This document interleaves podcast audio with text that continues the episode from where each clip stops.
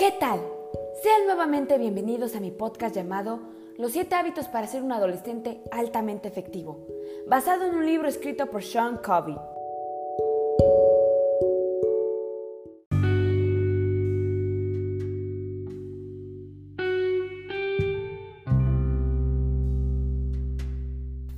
Como ya hablamos en nuestro primer capítulo sobre el hábito 1, el cual es ser proactivo, y el hábito 2, comenzar con el fin en la mente, el día de hoy hablaremos sobre el hábito 3, 4 y 5.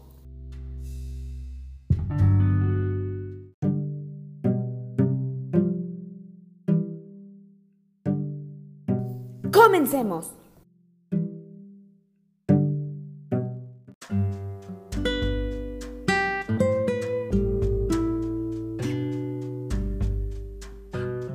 Hábito 3. Poner primero lo primero.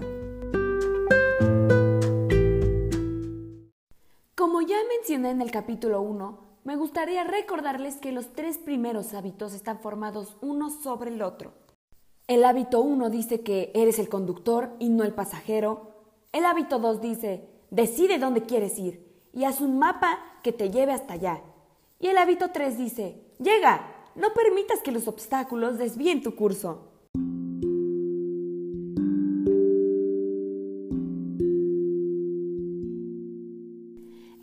3 se trata de aprender a establecer prioridades y administrar nuestro tiempo para que las cosas más importantes sean las primeras y no las últimas. Pero también aprenderemos a sobreponer nuestros temores y ser fuerte durante los momentos más difíciles.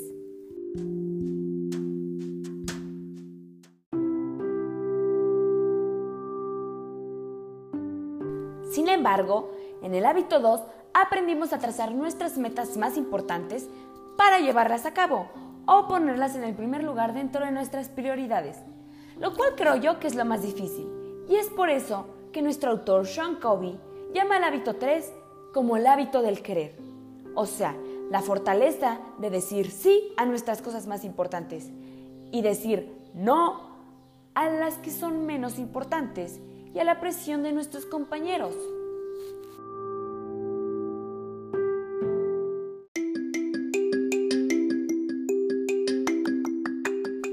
Creo yo que mientras mejor te organizas, más cosas puedes meter a tu vida, como más tiempo con tu familia, a tus amigos, a la escuela, para ti mismo y más tiempo para las cosas que te son más importantes.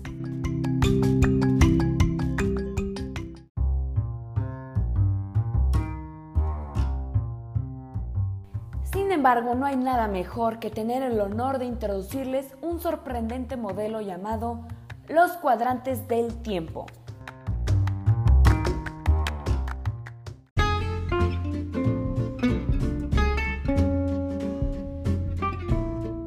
Los cuadrantes del tiempo están compuestos por importante y urgente.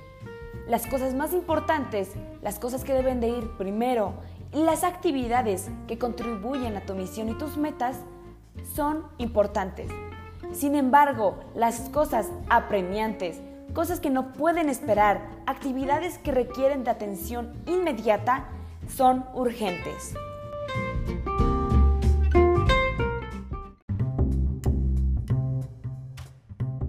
Hábito 4. Ganar, ganar.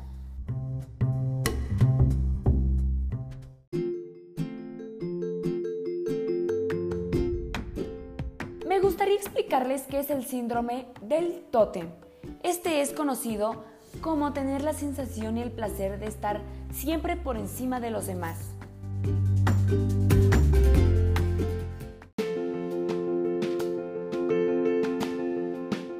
Es decir, es esa persona que solamente se preocupa por sí mismo siempre, ¿eh? que quiere ganar y que los demás pierdan. Quiere lograr ese éxito a toda costa, pero excluye el éxito de los demás. Está conducido por la comparación, la competencia, la posición y el poder.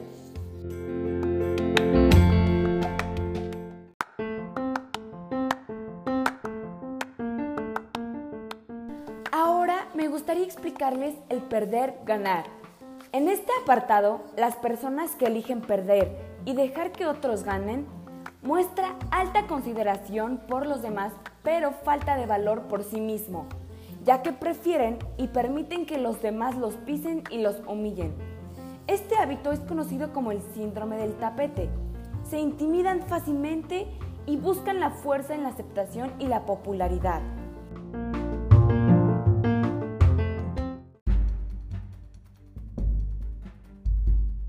Ahora les presento otro apartado, el cual es si yo pierdo, tú también pierdes si te vienes al hoyo conmigo. Es lo que significa pierdo, pierdes.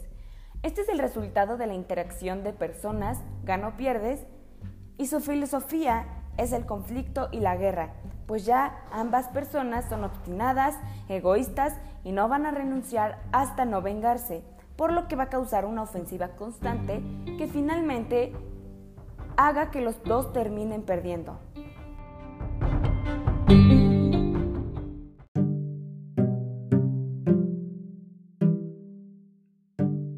Ahora les presento lo que el ámbito 4 nos sugiere, ganar, ganar.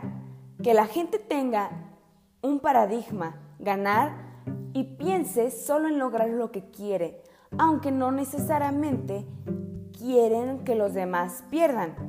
Están centrados personalmente en ganar. Piensan independientemente en situaciones sin sensibilidad o conciencia hacia los demás. Pero esto no quiere decir que sea un comportamiento egoísta, ya que ambas personas van a ganar.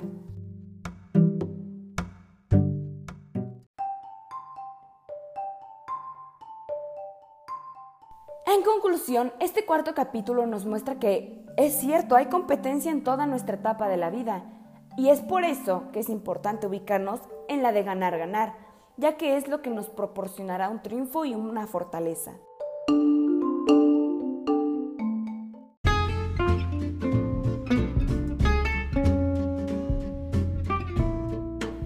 Pensar ganar ganar significa también trabajar en equipo, en sincronía, para cumplir nuestros objetivos tanto personales y grupales. El pensar ganar ganar es sinónimo de que hay éxito para todos. El pensar ganar ganar es estar centrado en lo que está bien o lo que está mal, en sacar provecho de las cosas sin afectar a los demás y tener el poder de tomar la decisión y mantener firme lo decidido.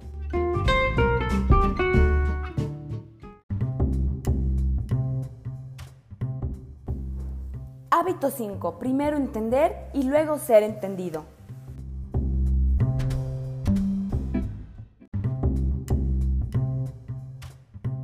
Entendamos a los demás. A ver, si escuchamos y nos ponemos en el lugar del otro, quizás al final acabemos entendiéndolo y cuando lo hayamos entendido, entonces a lo mejor podremos tomar una decisión y una postura que nos lleve a los dos a una posición ganadora.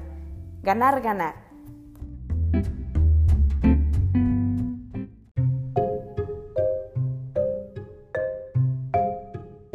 Hábito 5 significa escuchar atentamente al otro con empatía, tratando de ponerse en los zapatos del otro para poder entender su posición y sentir. Y ojo, no es fácil, porque generalmente nosotros como personas solemos interrumpir mientras la otra persona está hablando y terminamos no mostrando de nuestro interés.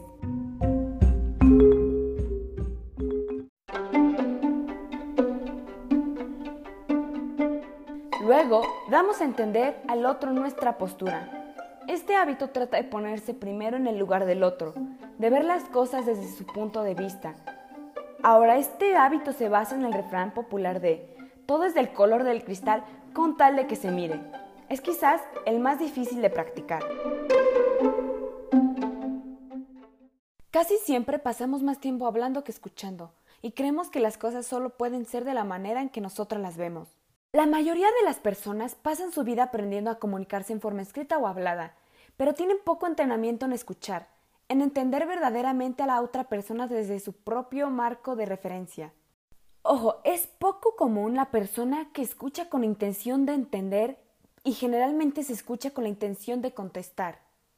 Escuchar con empatía es una herramienta muy poderosa, te proporciona información precisa con la cual trabajar en lugar de filtrar lo que dice la persona a través del filtro con el cual tú ves el mundo, tienes que entender cómo la otra persona lo ve. Ahora, después de la necesidad física de sobrevivir, la necesidad más importante de una persona es la de sobrevivir psicológicamente. o sea, ser entendido y apreciado. Una vez que la persona tenga sus necesidades básicas cubiertas bajo sus defensas y puede entonces influenciarlo y trabajar juntos en una solución ganar-ganar.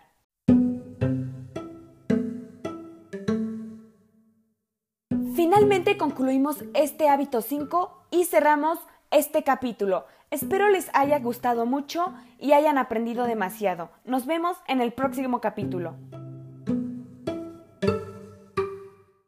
¿Qué tal? Sean nuevamente bienvenidos a mi podcast llamado Los 7 hábitos para ser un adolescente altamente efectivo, basado en un libro escrito por Sean Covey.